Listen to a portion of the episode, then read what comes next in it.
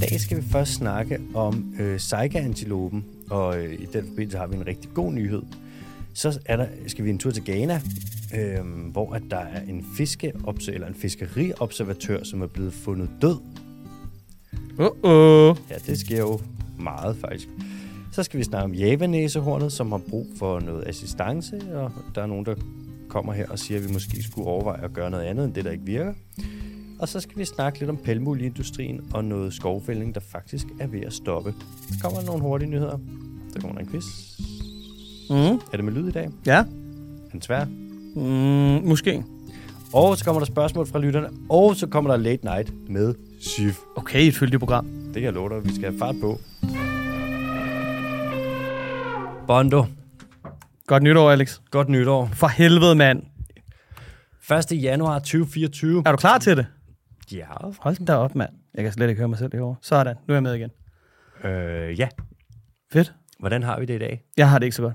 Okay. Eller det kan jeg næsten regne ud, jeg ikke har. Det plejer jeg ikke at have den 1. januar. Men Nej. øh, lad, os nu se, om, øh, lad os nu se, om det ikke går. Ja. Hvad det hedder... Øh, har du et sted, du vil starte i forhold til nytår? Mm. Nej, altså i forhold til sådan, hvor, hvor vi skal starte henne, Ja. ja, med noget mad. med noget mad. Nej, men jeg tænker bare, er der et eller andet, vi skal snakke om i forbindelse med nytår? Altså sådan med året, der kommer. Ja. Eller året, der gik, eller et eller andet i den stil. Vi lavede jo en lille, vi lavede en lille opsummering, Det gjorde vi i vores julespecial. vores julespecial. Det kan ja. Ja. man lige gå tilbage og høre igen. Så det var på en og samme tid en julespecial og ugens program, fordi nu tog vi en uh, fyldig juleferie. Det gjorde vi altså. Ja. Det, kan være, det kan være, det er der, vi skal starte. Hvordan har din jul været? Den har været, jeg, synes- den har været god, den har været mm. hyggelig. Den har været, som det skal være.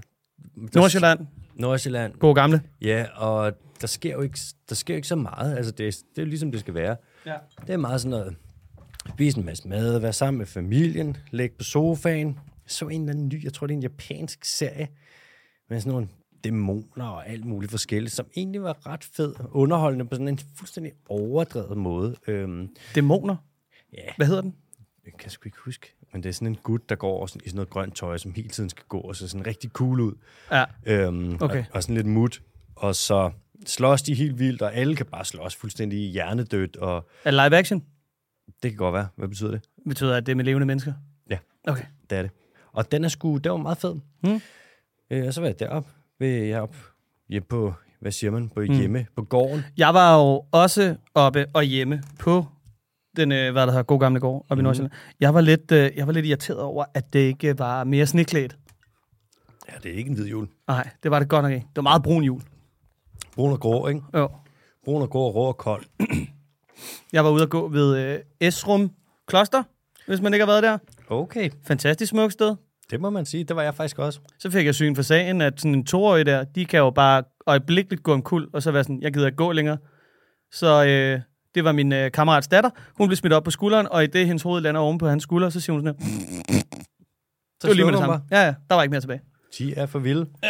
Sådan nogle børn. De kan noget, de kan noget helt specielt. Det er godt, de ikke er mere tunge, når der skal bæres mere rundt på dem, ikke? Dude, altså en toårig, hvis du lige går rundt med sådan noget død vægt, Mm. det, er f- det er tungt. Men Det er rigtig tungt. mennesker er generelt svære at flytte. Det er ligesom at, det er ligesom at, altså at løfte en, en pose vand. Det er bare besværligt. Ekstremt besvær, det har jeg altid sagt. Mm. Noget af det besværligste, det er at løfte en pose vand. Hvordan var gavehøsten? Mm. Øh, ikke substantielt i år, men jeg er jo også, jeg er jo også meget på sådan, at øh, du ved, det er de færreste ting til, til 200-300 kroner, som jeg ikke allerede har købt selv. Ja. Så hvis der er noget, så, så det er som regel bøger, faktisk. Så jeg har fået, øh, jeg har fået et par gavekort, fordi de havde simpelthen ikke lige de bøger. Jeg har fået en 4-5 gavekort. Fordi det, det er de ting, jeg ikke får købt. Jeg ting, man har brug for, ikke? Altså en spadel, det ved jeg ikke, en kniv, en løghakker, et eller andet. Hvad fanden det kan være? Stegpanden i En Danmark. stegpande. Det kunne jeg ud og købe selv. Ja, ja, præcis. Det er sgu nemmere. Det har jeg altid sagt. Mm. Stegepander, dem kører man selv. Hvad for et kinesisk øh, hvad der, år er vi egentlig her i 2024? Uh, det ved jeg faktisk ikke lige. Hvad, hvad vil dit bud være? Gedens. Gedens år. Okay, sindssygt. Den kinesiske nytår. Ja, ja. Skal vi se her. Det kunne godt ligne, det var rottens år. Er det rottens år? Det kunne godt ligne, det var rottens år. Så for rotten. Ah, kinesisk nytårskalender. 2024, 10. februar, dragens år. Øv. Øj, tæt på. Ja, okay. Nå, mytisk dyr. Det kan også være grævlingens år. Hvis øh, du ligger derude, og du har tømmermænd, fordi det er 1. januar, Jeg vil anbefale dig at tage øh, træve. Mm. Og 1. januar, der må du godt tage en dobbelt træve. Ja, med citrus. Med citrus. Mm. Og selvfølgelig skal man ikke tage smertestillende for tit. Man skal i det hele taget øh, forsøge at øh, minimere sit øh, medicinforbrug, det er jo klart. Mm. Øh, men 1. januar, der må du altså godt tage en dobbelt træve. Ja. Man må ikke det, det aktive i træve, det aktive salicylsyre, det er noget, der hedder øh, acetylsalicylsyre. Det må du ikke få for meget af, for så kan du få mavesår. Men mm. der skal meget til. Ja. Så det vil sige, hvis du er mere til faste piller... Er det ligesom med karotter? Ja. Og bananer? Det tror jeg. Det der med, at det er sådan, der er stråling i, hvis du spiser 400 ton eller sådan noget. Ja, du må ikke spise 400 bananer om dagen. Åh, oh, shit. Øv. Ej, det kommer lige til, mand. Øv, øv, øv. Ja, lort. Øh, ellers så tag øh, to gange paracetamol, og så en lille ibuprofen til at toppe den, lige Ja. kronen på værket, ikke? Mm. Bare så du kan komme igennem dagen. Ja. Jeg håber, I alle sammen har købt ind dagen før til jeres øh, nytårsmorgen, fordi der er ikke noget værre end at bestille en burger nytårsmorgen. Ej, den kommer ikke, Det er vel? lort. Den Den kommer, kommer ikke. aldrig. Kommer først den anden eller den tredje. ja, præcis. Det er så efter. jeg var engang på arbejde på, jeg arbejdede på en burgerrestaurant engang. Ja. Der var jeg på arbejde 1. januar. Fuck, dude. ja, det gider man ikke, vel? Ej, også fordi den- jeg var... Uh, mm. Jeg var ikke levende. Nej. Og folk kommer ind, og de er bare, de har æderen på, og de er jo så slidt. Ja. Altså, lugten er bare tung af Mm. sådan noget øh, algo-ånde, ikke? Ah, det er så ulækkert. Puh, der var sofaer i bagenden, der, det er en del år siden, på den burgerrestaurant. Folk gik bare ned og crashede. Lå dernede og døde. Jeg lå også ret til på, øh, hvad er det, Vibes apotek, hvor man lige kunne gå hen og få en lille, øh, En lille en lattergasballon. lille lettergasballon. Ja, lige til at komme ovenpå. Lige til at lægge dernede som helt ud. Ja, Lige smelte hjernen. Øj, mand. Det er vildt, hvad vi øh, udsætter os selv for. Det er så sjovt. Vi snakkede også om det i, øh, hvad der hedder, julespecialen. Mm. Vi har jo fået en enten meget sen julegave, eller en meget tidlig julegave. I form af Magnus, øh, Magnus Heunicke-dukke. Ja, Han kommer ind og gæster podcasten, og vi, bliver, øh, vi kommer til at sige det hver, nærmest hvert afsnit, bare for at holde ham til ilden. ja jamen, vi er. Jeg sidder, vi sidder og snakker dato nu, og frem og tilbage, og det bliver sgu... Øh, Det bliver stort. I skal glæde jer til det. det bliver spændende. Mm. Vi tager os... Der er i det hele Har, taget- har, han, har han sendt en rider endnu? Hvad er det? En rider? Ja. Det er det, Nick og Jay altid sender i forvejen. Hvad er det? Det står på min rider. det er sådan noget, du ved, jeg skal lige have øh, to pakker blå kings og en cola og Nå, kun de blå M&M's. sådan en og, der. Ja. Har han sendt noget nu? Det kommer. Ej, send lige noget, Magnus. Det kunne være fedt. Det griner han, hvis han sådan har krav til MMM's. M&M's. Ja. Ja. Det kunne Eller, være lidt røde. eller, eller fire højbelagte, alle sammen med leverpostej. Ja. Og sådan, åh, fuck. Og han er sådan, det skal være Danish Crown. Ja, okay. Spændende. Det bliver sgu meget godt, ja. Er der andet på tapetet for 2024, man skal holde øje med? Øh, ja, der er et spørgsmål, jeg har tapetet, som øh, det spørgsmål, det er adresseret til en, der hedder Mathias Bondukims. Det håber jeg, du kan svare på. Ja. Ja. Hvordan ser det ud med dine nytårsforsæt nu her, hvor det er 1. januar? Har du nogen? Indtil videre ser det godt ud. Godt. Ja. Jeg har, øh, jeg har jo lovet mig selv en masse ting, og indtil videre så har jeg holdt dem. Det er for sindssygt. Jeg har faktisk ikke... Øh, jeg ved ikke, om jeg har nogen nytårsforsæt i år. Jo, jeg tror, jeg skal, jeg tror, jeg skal prøve at bibeholde øh, træning minimum tre gange om ugen. Men du er jo også sådan en mand, der sådan, du sætter dig jo dine mål hen over året. Ja. Du reserverer dem jo ikke til sidste dag. Nej, nej. De Så kommer man kan løbende. Sige, så dine nytårsforsæt er bare sådan lidt hverdagsforsæt-agtigt. Ja. ja. Nu må vi se. Det, gør- det kommer også lidt an på, hvad jeg er i humør til. Der er nogle år, hvor at, så går jeg all in på træning og drikker nærmest. Det er ikke sådan andre år, hvor jeg tænker sådan, nu er det rent Johnny Depp. det er enten fuld David Goggins, eller fuld Johnny Depp. Who's gonna carry the boats and the logs? Så er det bare rent crack sparrow. Let's go. og så bare fedt rundt. Har du nogen, øh, har du nogen nytårsforsæt? Noget, vi skal holde øje med? Nej, ikke rigtigt. Jeg synes, du skal sætte din torsdag af, som jeg har sagt tidligere, til debatten. Du skal ind og møde Clemen Kærsgaard på et tidspunkt. Jeg gider ikke derind, og jeg kommer ikke derind. Jeg bliver ikke inviteret derind. Du er blevet inviteret derind et par gange. Yeah. Please. Jamen, jeg skal nok gøre det. Øh, jeg tror sgu også, jeg vil læse mere. Mm. Mere, mere. Mere, mere. Mere, mere. Nå, okay. Følelsen af at afslutte en bog, Mm. sætte dem ind i bogreolen og vide, resten af mit liv, der kan jeg kigge på den bogreol og sige, den der lille fucker, der er der. Mm. I read that shit. I read that shit. Ja. Ja. Hvad handler den om? Ja, den er, den er blevet en del af mig. Læs den. Ja. Jeg har læst den. Jeg vil læse mere. Mm. Og de andre nytårsfor, der er ting, jeg gerne vil, men hvor jeg kan se, sådan, det er ikke realistisk. For eksempel, vil jeg gerne reducere min skærmtid. Mm. Men jeg arbejder jo for helvede foran en computer fem timer om dagen, så det Ja. ja. kan jeg jo. Så, så er det ligesom at sige, sådan, jeg vil arbejde mindre. Og sådan, ja, tillykke, dude, det vil alle. ja. Men er det i forhold til at tweete, eller er det bare i forhold til at arbejde? Begge dele. Det hele. Også det med sådan, Det er også sådan, det er, det, men det kan være, at du skal gøre det i den forstand, at du skal få dig, der er noget, der hedder en remarkable 2. Jeg kender dem. Kender dem? De er ja. sindssyge. ja. Det kan være, du skal have dig sådan en i stedet for. Hvordan kender du den? Jamen, det øh, ved jeg ikke, hvorfor. Har du haft en i hænderne? Jamen, jeg tror, det er fordi, at jeg tog rigtig mange notater på et tidspunkt, fordi jeg har sådan lidt en scramble brain. Mm. Så jeg tænkte, det kan, hvis jeg begynder at skrive ting ned, så kan det være, at jeg kan sove bedre, reducere noget stress og noget eksistentiel angst og sådan noget. Ikke? Mm. Det hjælper ikke. Nej. det er der stadig. Sådan. Stærkt. ja, øh, hvad det hedder. Så øh, der tror jeg, sådan en poppede op i stedet for en notesbog, men det kunne være, det var sådan noget. Lidt ligesom, at der er nogen, der har en Kindle. Jeg synes bare, Kindle, den er sådan lidt, køb nu, køb nu bogen. Jeg har haft en Kindle. Brænd lige, brænd lige nogle træer. En Kindle er ikke... De gamle Kindles var ikke særlig nice. Nej. Remarkables. Puh, de er fucking nice. Ja.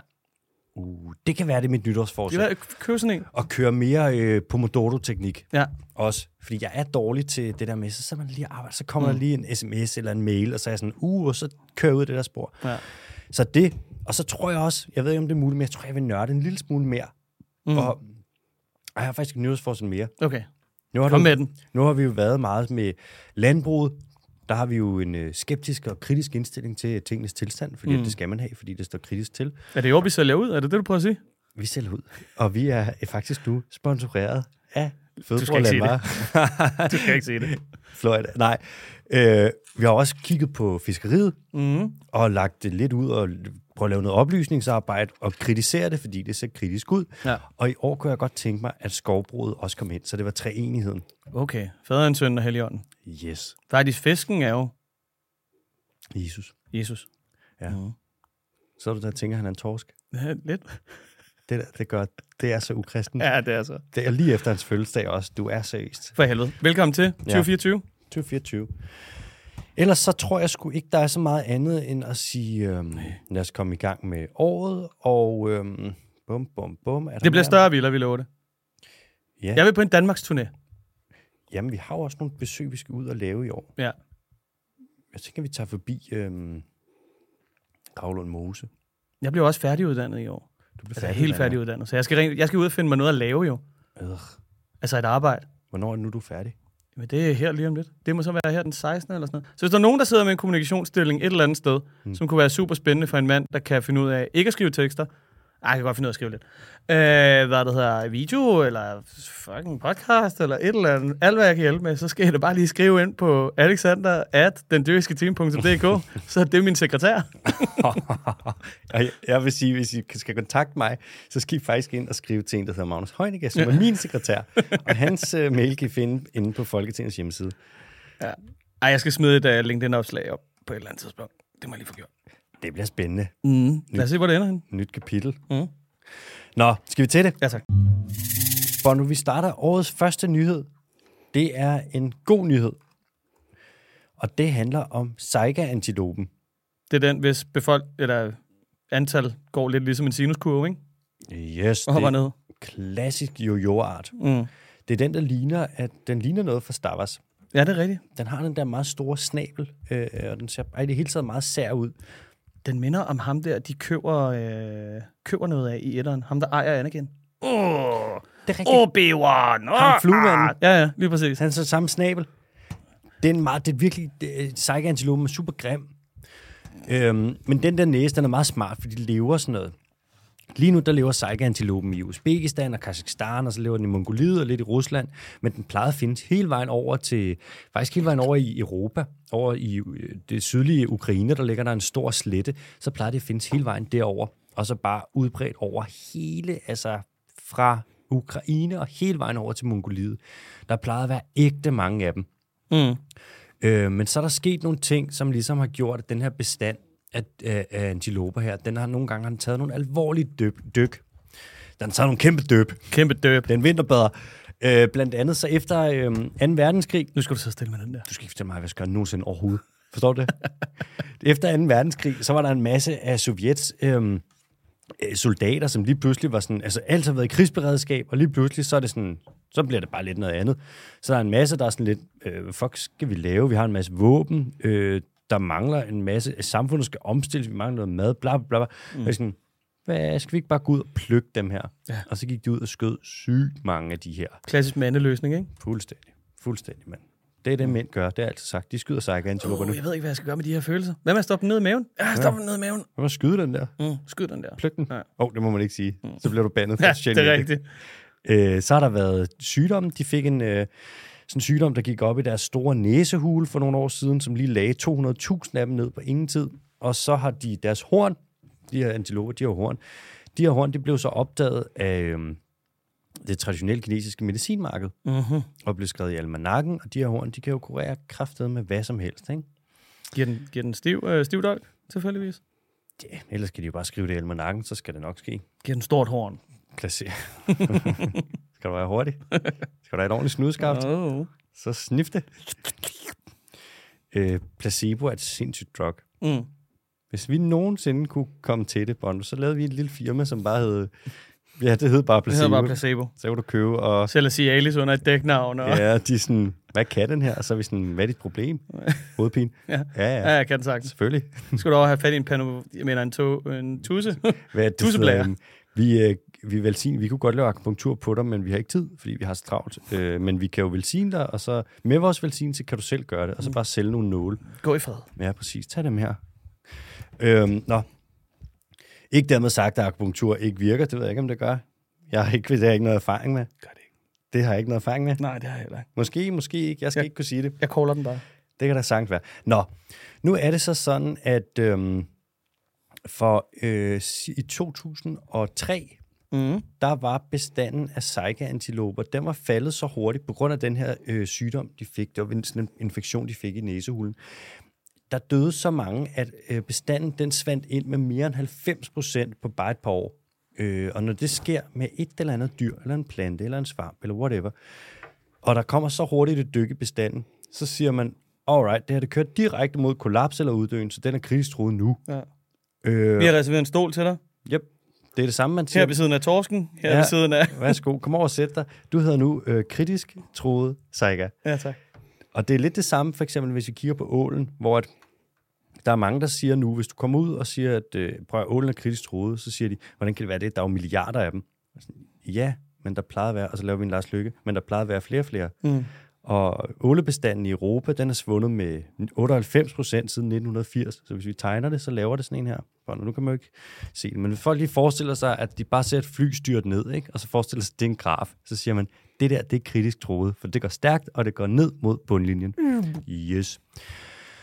Nu er der så, og her kommer en god nyhed, for man har fået lidt styr på det her øh, krybskytteri, som er, eller ja, krybskytteri og rovdrift på de her sejkantiloper, og man er begyndt, der er nogle NGO'er, som giver løn til nogle rangers, som passer på de her sejkantiloper, og nu er der så sket det, at bestanden den er vokset, og den er vokset virkelig meget de sidste 20 år, og nu er der 1,9 millioner sejkantiloper, og den er så skiftet fra at være kritisk troet til at være nær troet.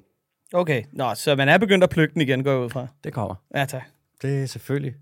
Det var sgu da dejligt. Ja, men naturressourcer, de skal jo høstes. Ja, ja. Ellers Mens, er det mens jo de er bare, friske. Ellers er det jo bare natur, ikke? Friske, store batterier. En stor batteri. Det er sådan, at øh, når man snakker om, hvor truede dyr er, så bruger man sådan nogle særlige kategorier. Og jeg tror, at alle, der ligesom lytter med, de kender efterhånden mange af dem her, fordi det er noget, vi tit også slynger ud, ikke? Mm.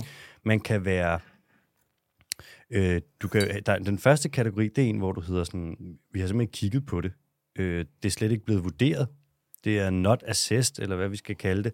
Så er der en, der hedder, øh, altså, hvor man mangler data, hvor man siger, vi har ikke data nok til ligesom, at vurdere, om det her dyr, eller den her plante, eller whatever, er troet nu.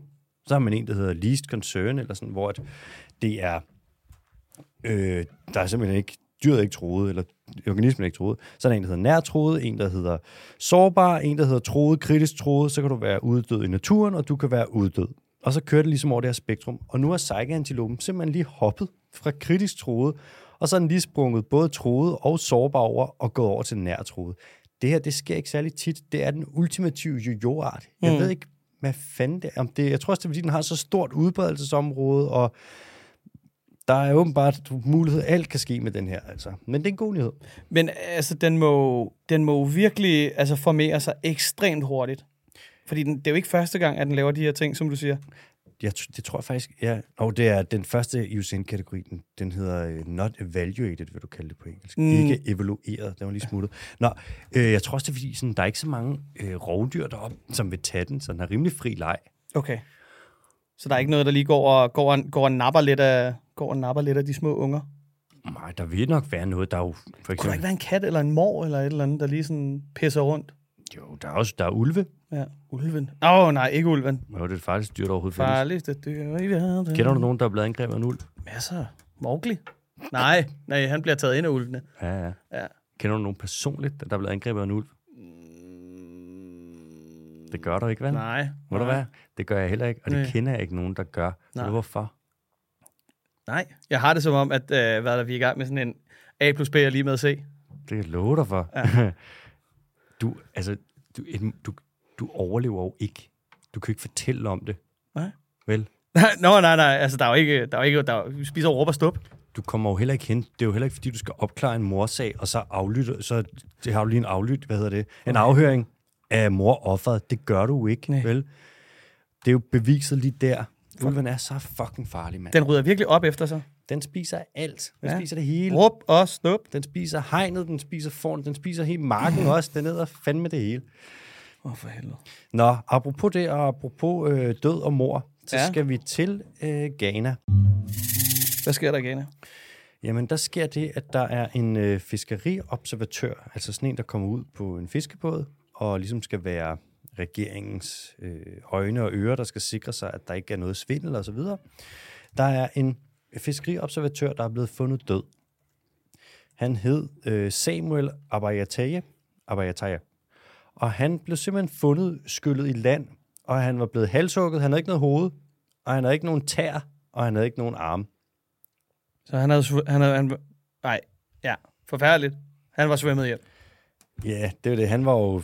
Han var hoppet over bord, fordi at det ville han selv. Var det ikke det, de plejer at sige? Jo, jo, jo. Der var sket et uheld, og man ved ikke rigtigt, men de er meget... På den fiskebåd der, Ja. ja. en stor trålbåd, der ja. Ja. har været ude, der var man altså ikke lige... Det her, det var man meget ked af at høre. Ja. Ja. Det havde, det havde man slet ikke set komme. Ej, ej. Det er utroligt, det kan lade sig gøre. Hvordan sker det? Men Hvorfor, hvordan- hvorfor er det så tit med fiskeriobservatører, at de dør? Jeg tror bare, at øh, hvad det hedder, når man... Jeg tror, det vi bliver nødt til at gøre, ikke? det er, at vi bliver nødt til, at øh, når de er ude i arbejde, så gør vi dem sgu tjeneste, til tjenestemænd. Okay. Og så kan de stå skulder om skulder med politiet, og så kan politiet altså, sådan gå helt amok og blive pisse sure hver gang. Nej, de er jo også bundkorrupte dernede. De er pisse ligeglade. Der vil højst sandsynligt være øh, noget korruption. Ja. Den her båd, han var ude på, den var øh, under genesisk flag, men den er ejet af et sydkoreansk selskab, som så er ude og bare høvle fisk op. Okay. Ja, Ja.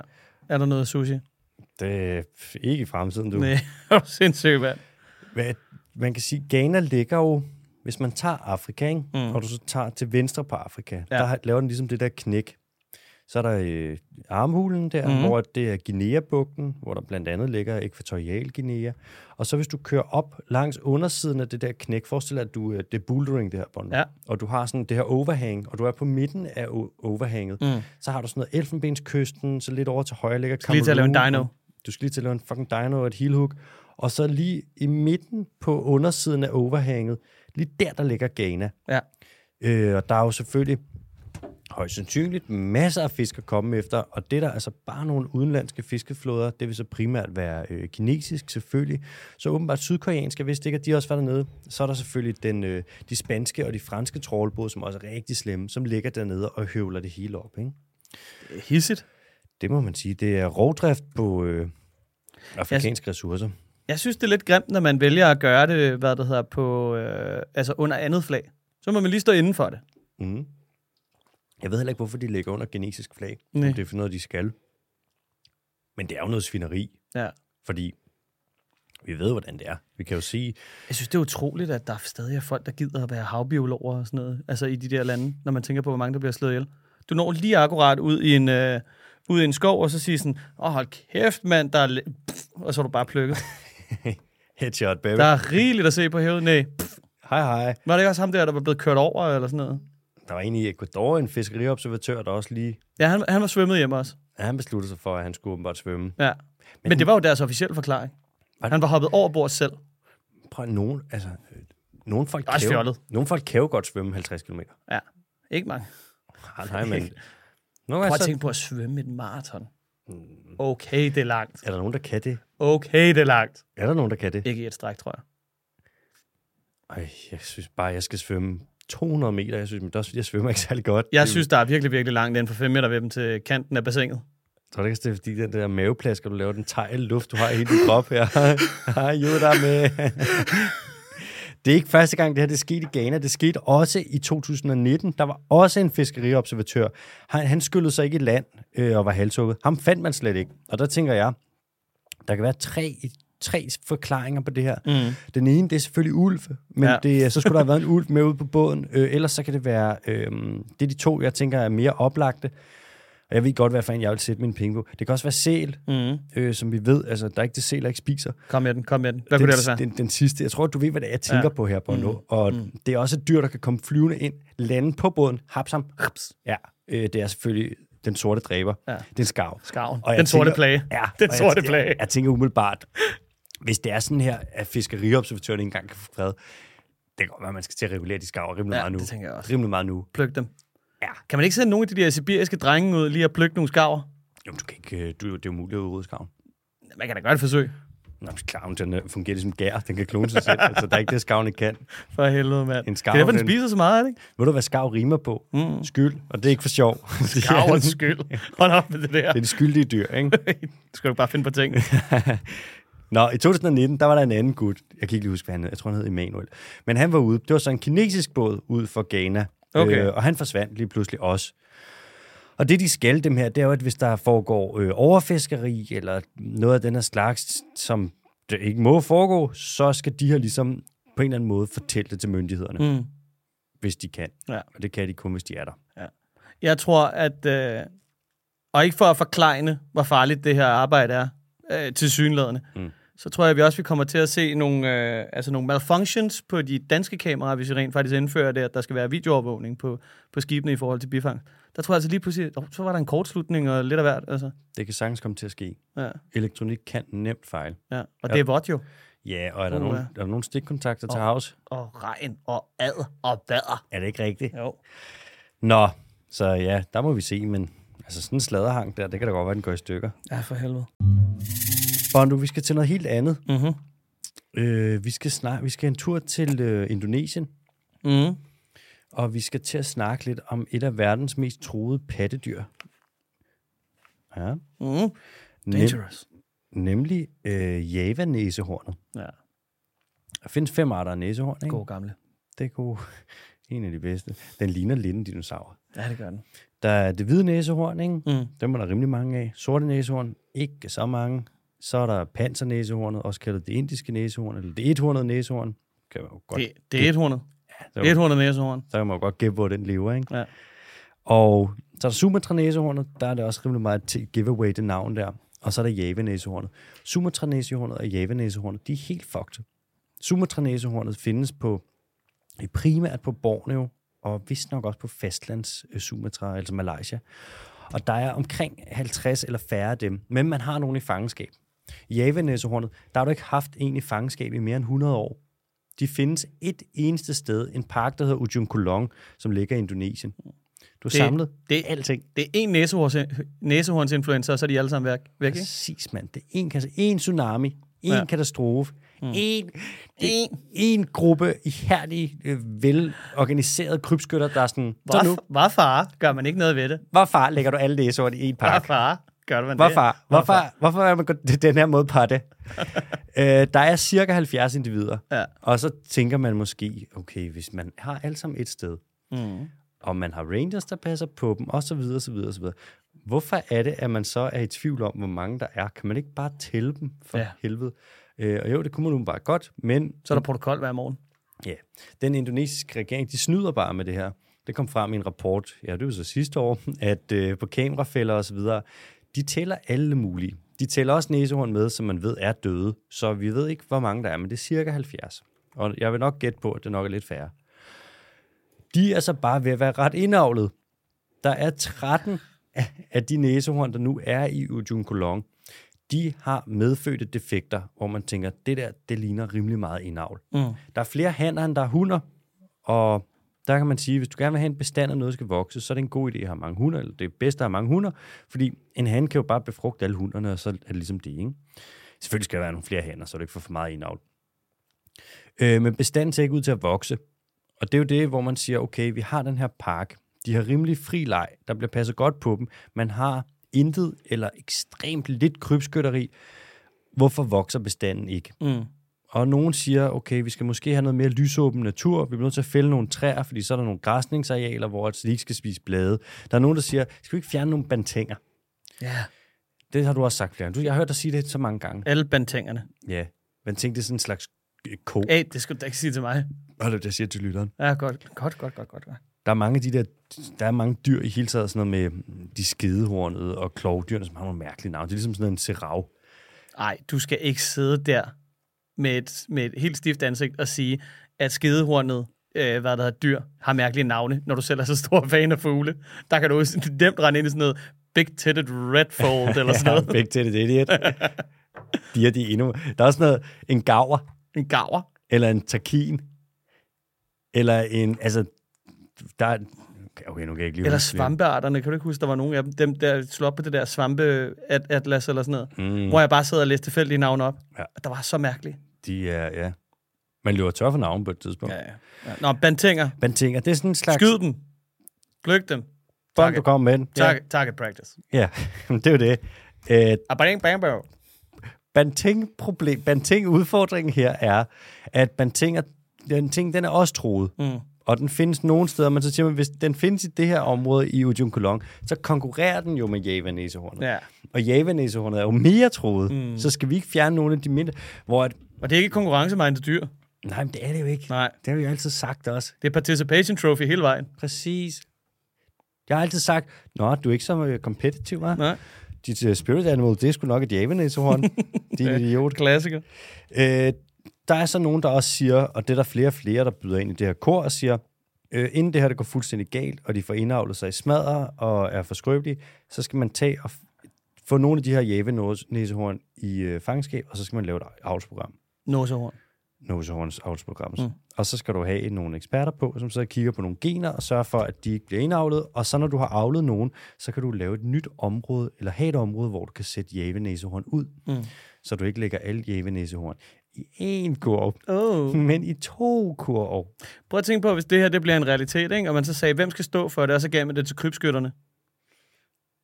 Ja, så kunne man give det til mig, så kunne man sige, hvis I kan få oparbejdet en bestand, der er så stor, at jeres krybskytteri er bæredygtigt, mm. så må I gerne. Ja. Og så var de jo både krybskytter og ranger. Men kan vi lige blive enige om, at I ikke har tænkt jer at skyde dem? Og så kan de jo sige ja, og så Ja. ja. kan man sige, kunne I tænke jer at skrive under her? Og så kan de sige nej, og så, nej, men det er også okay.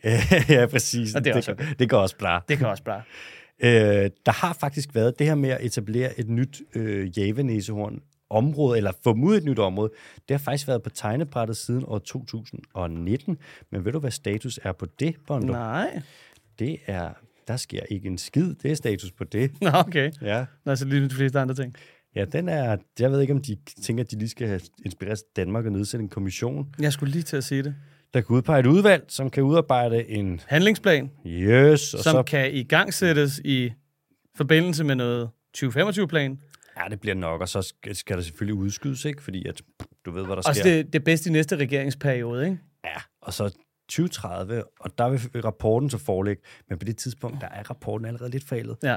Og så bliver man Så nok skal nødt den til lige at starte opdateres, ikke? Så får den lige et addendum. forfra. Ja, og det kan godt være. Og så Eller et kommer, der, appendix. Er det ikke appendix? der kommer der appendix, ja. og der kommer second opinion. Ja. Og når den så kommer, så skal man lige forholde sig til det. Ja. Og verden står altså ikke stille, vel? Så Men er der, er, der ikke, er, der ikke noget, er der ikke noget, der hedder et enigheds... Er der ikke sådan noget, der hedder sådan noget? det kan du godt være, vi Et skulle. enighedsdokument eller sådan noget, eller et, et, et forståelsespapir Konsensusdokument? eller sådan noget. Forståelsespapir eller sådan noget. Jo, det kan da godt være. Hvis der ikke er det, så kan vi jo... Det kan da være, at man skulle finde på det. Det tænker jeg da. Det kunne da være endnu en, en lille hurdle, man kunne lægge ind i den politiske proces. Uh. Ja. Og måske før man laver forhandlinger, at man lige indkalder til en briefing. Det bliver jo meget socialkonstruktivistisk i virkeligheden, ikke? Mm. Det er der jo ingen, der vil være, lige indtil det handler om politik og andres politik og ens egen politik. Så er alle socialkonstruktivister. Er det det? Jamen, så er det bare sådan noget med sådan, jeg føler, at det, du siger her, ikke? Ja, Det er jo, så står de og, og tolker lidt på hinandens statements inde, inde i debatten, ikke? præcis. Ja. Så kommer der mavepuster, ja. og så bliver de ikke enige. ja. Og strømmandsargumenter. Åh, oh, strømmændene, dude. Ja. De er overalt. Mm. Mm. Men det er natur. Sådan er det. Det er Ja. natur. Det er natur, det er Det naturligt. står bare alle mulige lækre steder. Nå, men det her, det er jo så... Ja, nu må vi se, hvad der sker. Så indtil videre ser det ikke ud som om, at der sker så forfærdeligt meget, fordi status quo er ikke akut lort, den er kun rimelig lort. Og så bliver det ikke øh, rykket så meget op. Og man kan jo snakke om den her bestand på 70 individer, som ikke svinder for hurtigt ind. Mm. Og det kan man jo så... Man kan godt få det til at ligne næsten en succeshistorie, Ja. ja. at der bliver passet på de her næsehorn. Og det er godt nok for nu, åbenbart. Eller det lyder i hvert fald godt nok. Vi, skal lige, vi bliver lige over i den her del af verden, for vi skal lige snakke hurtigt om øhm, det her med palmolieindustrien øh, industrien og skovfældning. For der er faktisk lidt en god historie i det her. Det er nemlig sådan, at der bliver ikke fældet særlig meget mere skov for at lave palmolie. Og sådan var det ikke for bare 10 eller 20 år siden. Der blev der fældet ekstremt meget skov, primært i Malaysia og Indonesien, for at lave palmolieplantager. Men nu er der altså sket en, øh, en tr- form for transformation, og det skyldes både, at der har været en masse NGO'er, som har arbejdet for det, men også, at øh, der er nogle private aktører, som er kommet med. Det er nemlig sådan, at der er nogle store virksomheder, som har sagt fra over for deres leverandører, hvis at de har lavet noget, kommet med noget palmolie, som har været lavet på bekostning af egenskovsfældning, eller at man har drænet tørvemose, eller har taget oprindelige folks land, og den her slags ting. Øh, og så har de simpelthen sat nogle krav. Og samtidig med, at de har gjort det, og måske faktisk grunden til, at de kan gøre det her, så har Vesten efterspurgt bæredygtige produkter. For man kan sige, at udfordringen kan jo være, at hvis øh, det meste palmolie i verden, det bliver bare brugt, øh, når folk laver mad. Og så vil folk gerne have billig palmolie, fordi at i store dele af verden, sådan øh, i mindre velhavende dele af verden, hvor man bruger meget palmolie, her tænker jeg primært i Afrika og Sydøstasien, så har man sådan, ja, billig palmolie, det er lige med mad i maven. Og hvis der så bliver fældet noget skov, og sådan, det er jo sekundært, fordi at, altså, selvfølgelig gider folk ikke gå sultne i seng. Men Altså, er vi ude i, at øh, den her historie er sponsoreret af Mercosur-aftalen? Nej, nej. Åh, oh, den er stadig på bordet, Uh, mand. ja, ja. Men nu er der så, som sagt, nogle øh, aktører, nogle af de her, der ligesom får øh, palmolien fra producenterne øh, og sælger videre ud, eller bruger selv, de sætter nogle krav nu. Øh, og det virker fandme. Nå for helvede. Ja, så nu bliver der faktisk, i Sydøstasien bliver der ikke fældet særlig meget mere regnskov for at lave palmolieplantager. Og det spreder sig lidt ud, så i Afrika, hvor man kan sige, der er masser af regnskov at tage, altså bare Kongo, ikke? der fælder man faktisk heller ikke så meget regnskov for at lave palmolieplantager, fordi folk gerne vil have bæredygtig palmolie, og så er der simpelthen bedre penge i at gøre det ordentligt, ikke? Mm. fordi at man har fået erhvervslivet med. Så det her det er sådan en ret fed, unik og ny historie på et eller andet punkt, som vi kan håbe også spreder sig til sådan noget som for eksempel søjerproduktion. Så det store hangarskib, det kan altså godt sejle i en anden retning, hvis man bare lige gør sig umage. Ja, det kan det nemlig godt. Ja. Det er faktisk præcis det. Ja. Det er jo ret fint. Mm-hmm. det kræver, man kan sige, ikke for at være grov og sådan, men regeringerne har haft meget lidt med det her at gøre. De står bare sådan lidt. Altså, Ja. Det er jo de store virksomheder, der bestemmer. Mm. Og det kan man se her. Og så når de gerne vil, og der bliver lavet det rigtige lobbyarbejde og sådan, ikke, så kan man faktisk godt vinde det her. Så det er sgu... Ja, men altså, så, altså, hvor hvor umuligt det end kan lyde, så kan du altså godt stemme med din pengepunkt på en eller anden måde. Det må man sige, absolut. Ja. Absolut. Der er selvfølgelig også en ting, man også, der ligger i det her, det er, Malaysia har ikke særlig meget regnskov tilbage at fælde, Nej, og Indonesien får penge af Norge for ikke at fælde deres regnskov. fedt. Det spiller også ind. Men overordnet set, så er det super godt det her. Og, øhm, og i øvrigt, når man skal købe palmolie, hvis man gerne vil være sikker på, at det er afskovningsfrit og ansvarligt produceret, så kan man kigge efter det mærke, et markat, der hedder... IKEA? øh, IKEA nemlig. så kan du kigge efter det mærke, der hedder RSPO. Ja. Og hvis det er på din palmolie, så spis den med god samvittighed. Mm. Og så husk det med, at palmolie, ja, der er meget regnskov, der er blevet fældet for at lave det, men hvis man laver palmolie ordentligt... Cost-benefit-wise giver det altså også bedst mening. så giver det nemlig rigtig, rigtig god mening. Og hvis ja. det er soja, så skal man kigge efter det markat, der hedder RTRS. Mm. Hvis det er på, så er det godt lavet. Skal vi lige kaste MSC-mærket under bussen ved samme vending? Ja, hvis der er MSC-mærket på fisk Mm. eller skaldyr eller noget, så kan du umiddelbart bruge det til næsten absolut ingenting overhovedet. Ja. Du kan få bumtrålet rød- rødspætte, altså ikke engang bundtrålet, men bumtrålet, BOM. Ja. Ja. Det er endnu værre. Ja. Du kan få skrabede muslinger, du kan få, jeg skal, altså det eneste MC-mærke ikke vil sættes på af fiskerimetoder, det er, Hvad er det? Er det dynamit og gift? yes, Ja. hvis det er sprængstof og dynamit, Ja. ja. eller sprængstof og gift, Ja. ja. så er MSC sådan, ah okay, der vil vi ikke Ej, være det er med." måske lige også over stregen, hva'? Ja, og ellers der siger de, nej, nej, men hvis Giv det er, fem år.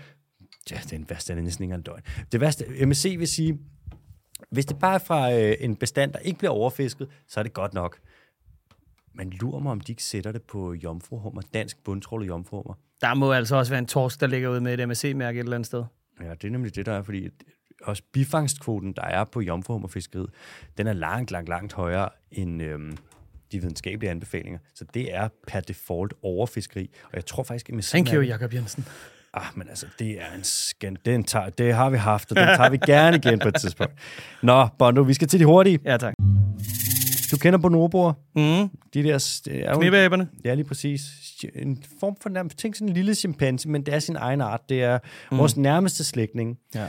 Og nu har man lavet et øh, forsøg med en bonobo, som har været i en zoologisk have. Jeg kan ikke huske, hvor det var. Jeg tror, det var i USA et sted. Og så blev den her hund rykket over i en zoologisk have i Japan, hvor at hun så har været væk fra sin familie i 26 år.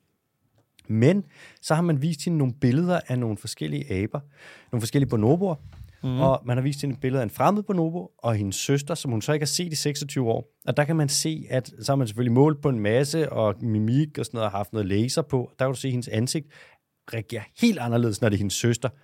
Og hun er fuldstændig ligeglad med en anden abe. Der er hun sådan, fuck det der. Okay. Men søsteren, der er hun sådan, puff, man kan se sådan, hun kan kende den. Ja. Så har du kørt den igen med hendes, jeg tror det er hendes fætter abe, mm. og så en anden abe, som også var fremmed, som var fremmed. Og så kan du se igen, fætteren, der er hun sådan, puff, den kan hun så Han er sidde og kigge. racist. Ja, fuck ham, der jeg kan godt huske ham. Det er Thomas, den lille det svin. Øh, og der kan man se, okay, det er efter 26 år, hun stadig kan kende hendes Ja. ja. familie. Ja. Ja. Det er det længste, at man har set noget pattedyr, bortset fra mennesker, som har kunne huske et familiemedlem. Den Okay. okay. tidligere rekord havde du hos nogle, øh, mm, det var vist en delfin, Ja. ja. som kunne huske lyden fra noget familieværk i 20 år. Men det her, det er så den nye rekord, 26 år du.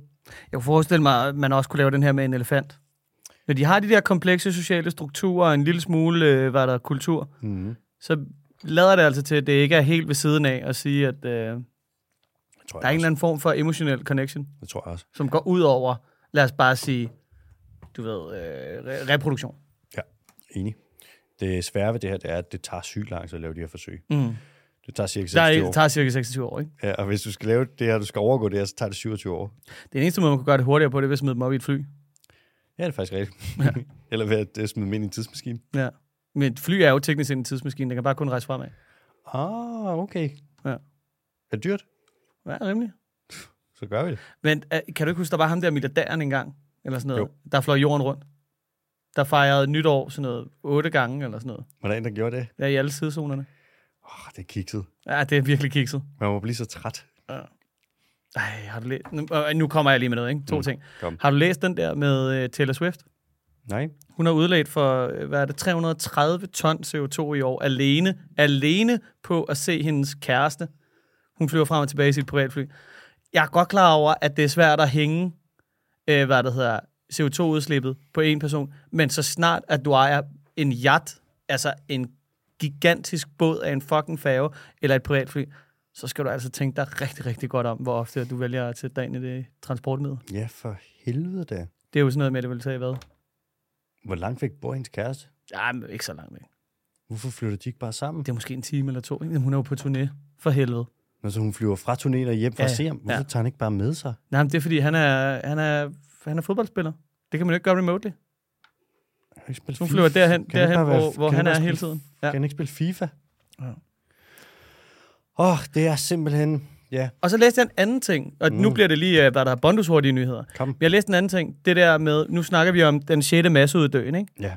Hvis du går cirka 260 år, 60 millioner år tilbage, ikke? Mm. så var der sgu en lille hej. Så det vil sige, at den har, den har undgået og overlevet fem masseuddøen, seks mm. måske, ja. men vi er ved at splitte den ad fra hinanden, fordi vi godt kan lide sup. Er det ikke sindssygt? Det er faktisk en god pointe. Den har overlevet alt, hvad den her klode har at byde på, mm. bortset fra en hajfinsuppe Det er og den sindssygt. kinesiske almanak. Det er, Er det sindssygt. ikke vanvittigt? Hvad- Den kan klare alt. Sådan med tornedslag, istider, jeg skal komme efter dig. Ja, jeg syre, regn og skov. Ja, fuck. Men Den går, for, den går forud for træer. Ja, jeg har jeg levende fossiler. Ja. Med mindre der er så op. Med mindre der er så op.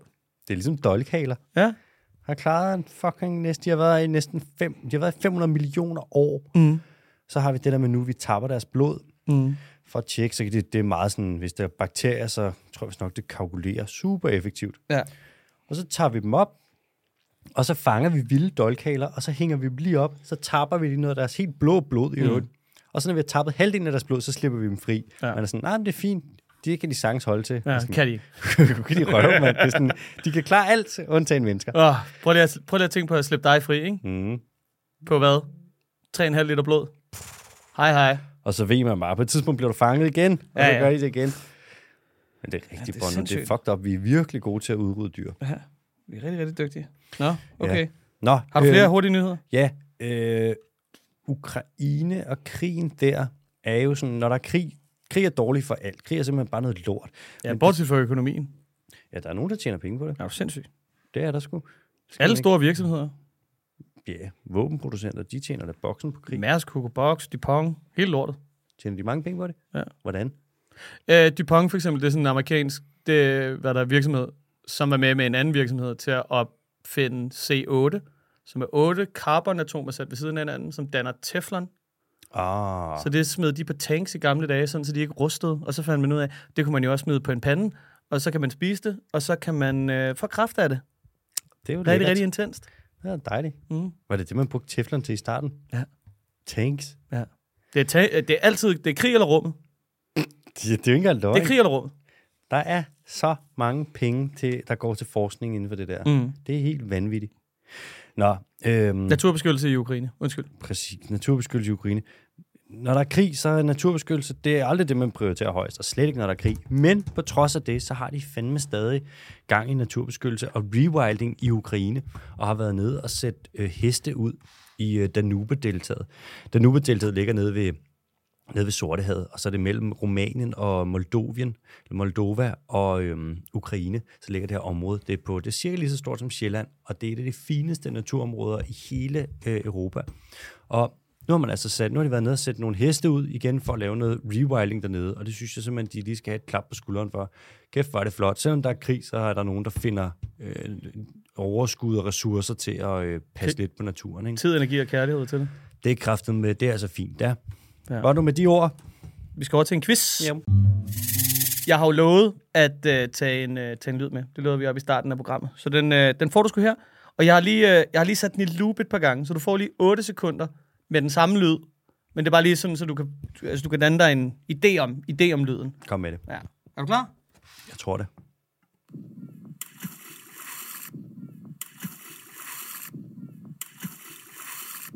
Altså, den er vand, der plasker. Kan du høre det? Er det det der lille bitte skrig, der er lyden, eller er det plasket? Det er ikke, det er ikke skridt bag. Det er plasket. Det er plasket simpelthen. Plasket kendetegner på mange måder ugens dyr. Det er en plasker. Det er en plasker. Okay, lad os lige se. Hvad pl- Allerede der, så vil jeg sige, Nyset kendetegner bondoen. det er The Bondo. Det er ikke en pæde. Jeg tror heller ikke, det er en fugl. Ej, det- Åh, den er svær. Øh, jeg vil gætte på, måske det er en slags... Det er en af pinipederne. En valros. Det er en valros. Er det rigtigt? Nej. Ah, Ugens dyr kan optimalt blive mellem 1 og 1,25 cm lang og veje mellem, øh, hvad der hedder, 20 og 25 kilo. så øh, lidt over en meter Mm. og 20-25 kilo. Mellemstor hund. Det er faktisk lige præcis. Ej, en halv stor hund. Stor, stor, stor mellemstor hund. Stor og mellemstor hund. Mellemstor går jo fra 20 til 50 kilo. Ja, det gør det. Ja. Det har jeg altid sagt. Mm. Mm. Øh, 20-25 kilo omkring en meter lang. Mm. Okay. Så det kan godt være en fed satan. Ja, det er det altså. Det er ikke en slags... Hvis det skulle være et krybdyr, skulle det være en slags skildpadde, men jeg tror ikke, skildpadder plasker. Er der nogen, der, der plasker sådan der? Nej, ikke noget, jeg kender til umiddelbart. Det er Heller... Heller, ikke en... heller ikke, hvis de lige vælter ned i vandet. Flop. Åh, det kan godt være, men så er det jo et uheld. Åh, se, alle dyr kan jo plaske. Ja. Ish. Øh, det er ikke en fugl. Jeg vil gætte på, at det er en, det er ikke en padde. Det er enten en fisk, eller... Der er jo nogle fisk, der godt, der godt kunne passe der. Fisk eller et pattedyr. Et eller andet marin pattedyr. Ellers skulle det måske være en slags ådder. Nej, An otter. Og maybe it's, a, maybe it's another animal. er det øh, brasiliansk kæmpeådder? Det er det ikke. Okay. Øh, tredje ledetråd. Øh, på den amerikanske dollar står der In God We Trust i nogle dele af Nord- Nordamerika har man erstattet gard med ugens dyr. Er det en bæver? Nej, det er det ikke. Desværre. En beaver we trust. En beaver we trust. Hvad Vil du have et gæt til? fuck ja, lad mig lige... Tag os med på rejsen, hvad tænker du? Jamen, jeg tænker, okay, jeg tænker, den størrelse der, jeg tænker også det der med et dyr, der plasker. Mm. Nogle dyr, der plasker, og så tænker jeg sådan et meget amerikansk dyr. Sådan det andet, Nej, det er også... Øh... den findes Det- også andet sted. Ja, ja. ja, ja altså, den, øh, den findes også. Jeg tror også du godt, du kan finde den i Danmark stadig. Og lyden snyder også lidt. Lyden snyder, Ja, ja. så det er ikke så meget et vandet dyr. Det, ej, det er, jo, det er det. Det er 2024-dyr. Okay. Ja. Men det er, det er årets første... Årets første øh, er det er ikke en drag på den måde. Men det er årets første, årets første lyd, så jeg tænkte, vi startede sådan lidt spicy. Mm. Frækt. Mm. Kan det være en... Ah, Bup, bup, bup, bup. Ja, jeg ved det faktisk. Ja, det er den der størrelse, de der også, hvis jeg tænker kiloen, for det er ikke en lille, det er ikke en tandval eller sådan noget, de er jo lidt større. Mm. Og se, kunne det være en slags sel? Nej, seler er jo også lidt større. Jeg tror ikke, der er nogen seler, der vejer så lidt. Hvad fanden? Altså, det er meget præpubertære sæler i hvert fald. Ja, altså teenage-seler, ikke? Jo, og og det er også, altså, så er det også, altså lige starten af foråret, hvor de næsten ikke har spist noget hele vinteren.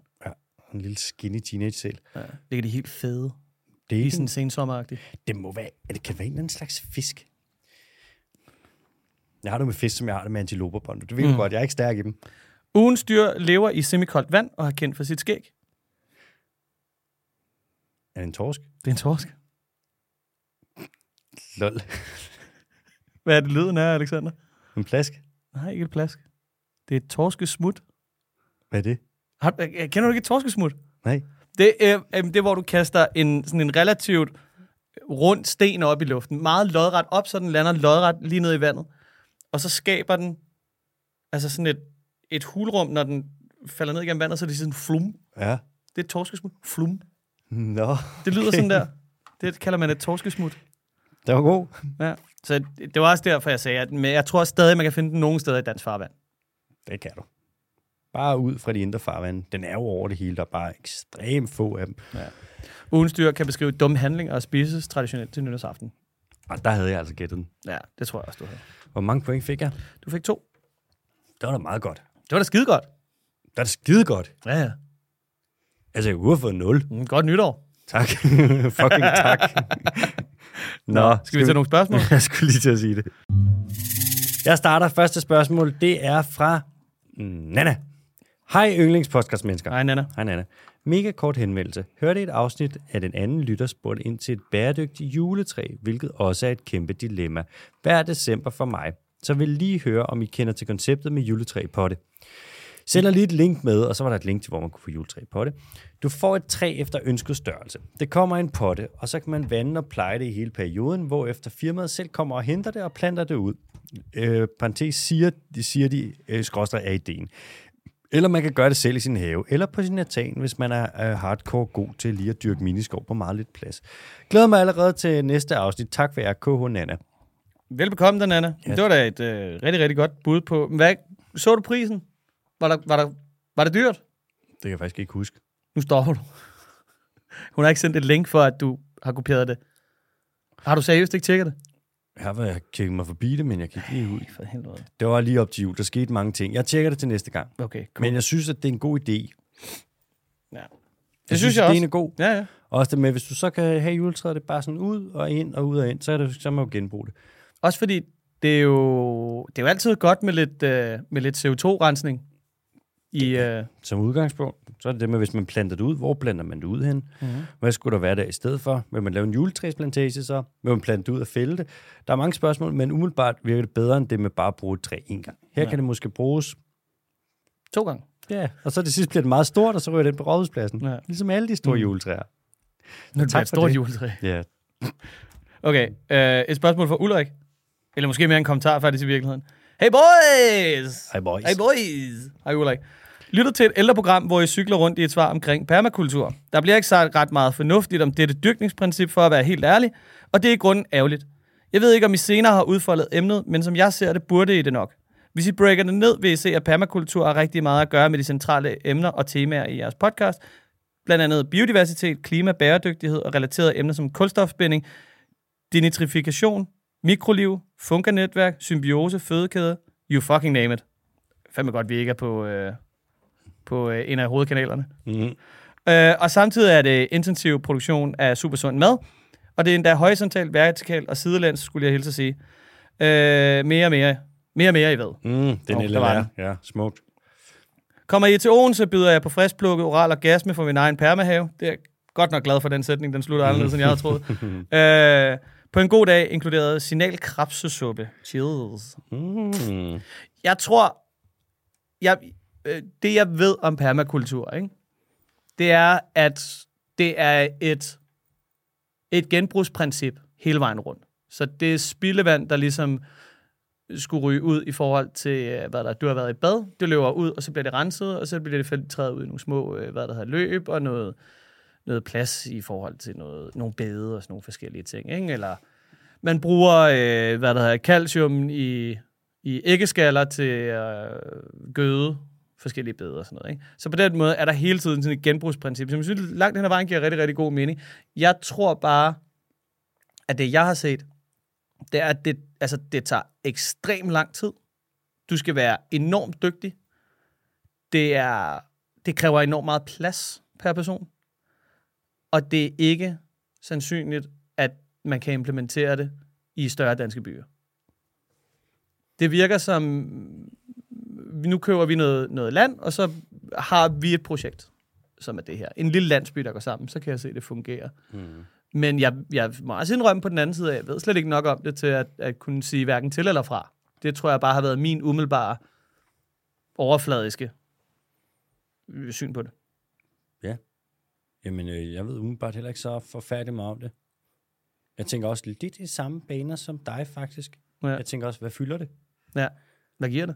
Hvad giver det? Jeg tænker land sharing, land sparing, den helt klassiske.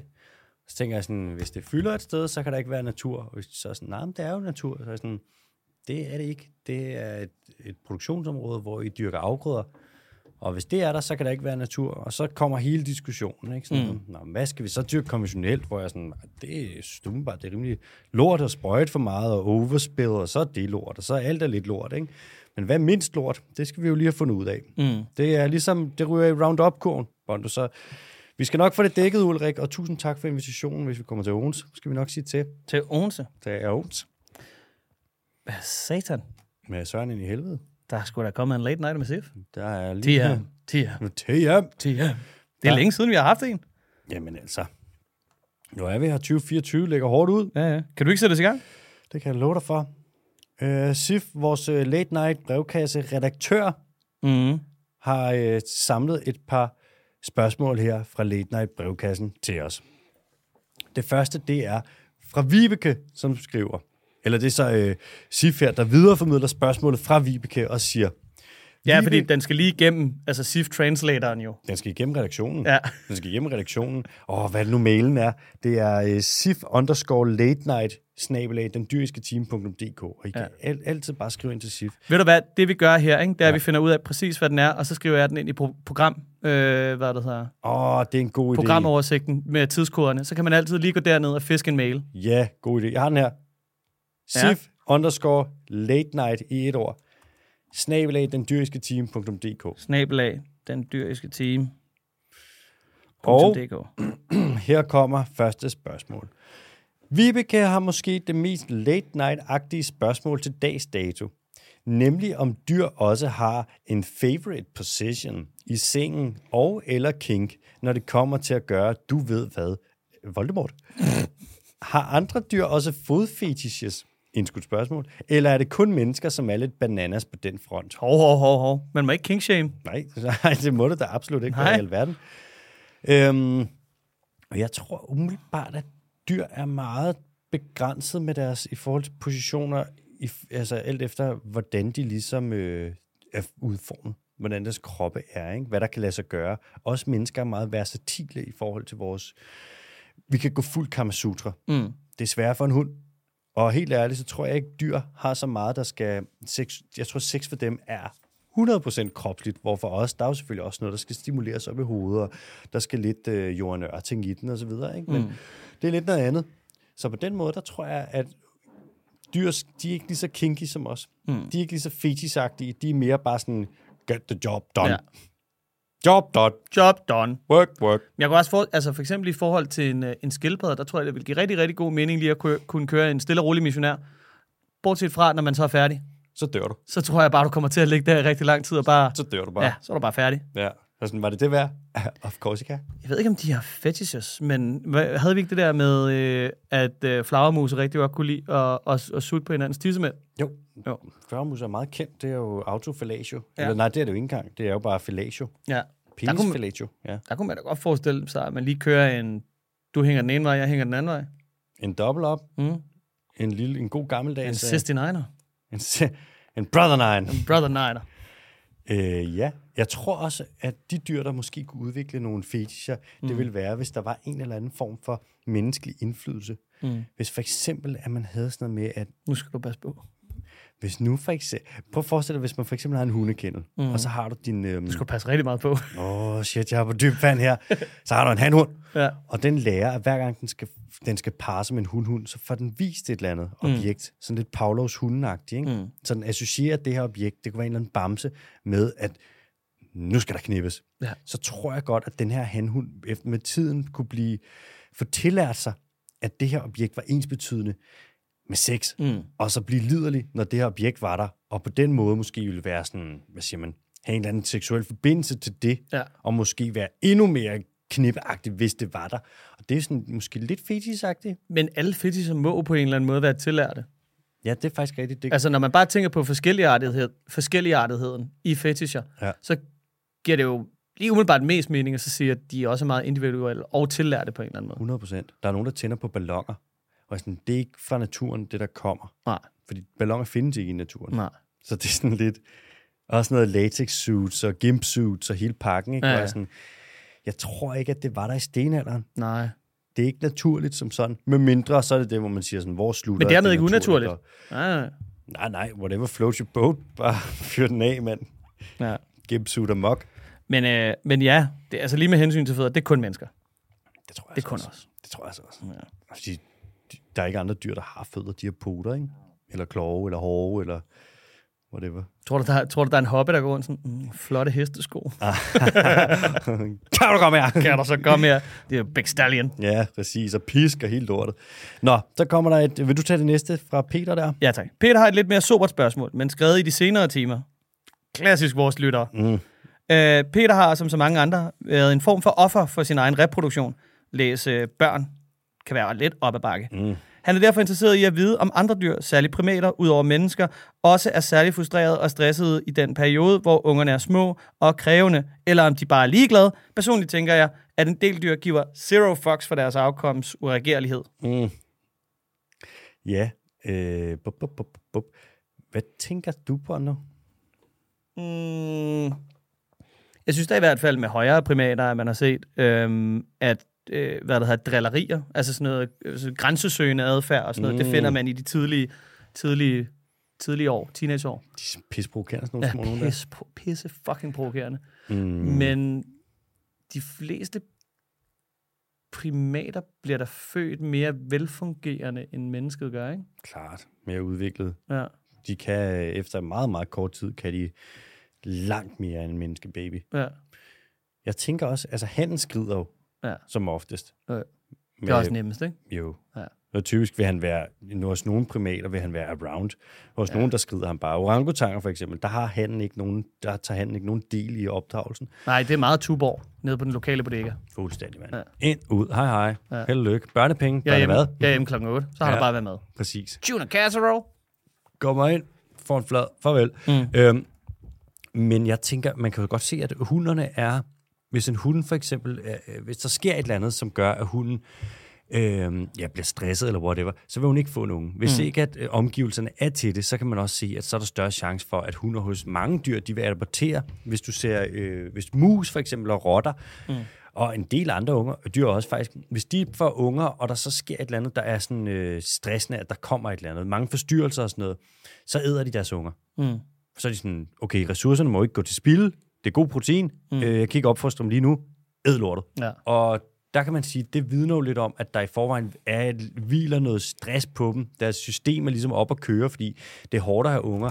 Det er energikrævende. Man kan også se, at stressede dyr, for eksempel valer i områder, hvor der er meget larm, øh, de får mindre unger, eller de, altså mindre afkom, færre unger. Og på den måde, så tror jeg, at det er fucking hårdt at have børn. For hunderne. Ja. Men det vil jo så bare være hos selvfølgelig primater og primært pattedyr, fordi vi har den yngelpleje, vi har.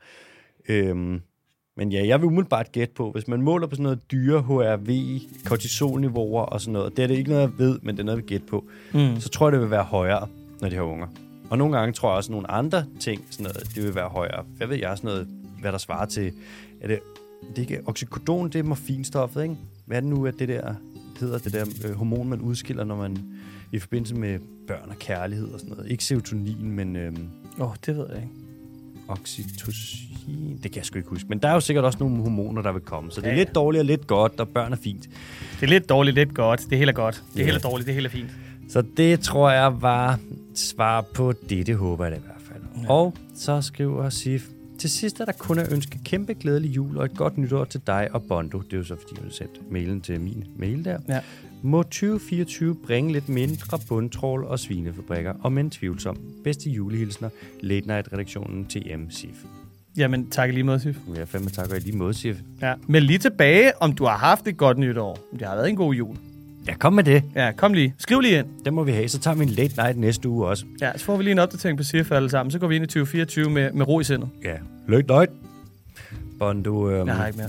Det var et langt program. Det var fyldigt. Oh, baby. Jeg har heller ikke mere. Nej. Så er der ikke andet end at sige, øh, ja, fucking øh, godt nytår, mand, og håber, I overlever øh, 1. januar. Mm. God gamle. Ud og finde jer nogle gode tilbud. Mm, mm. Farvel.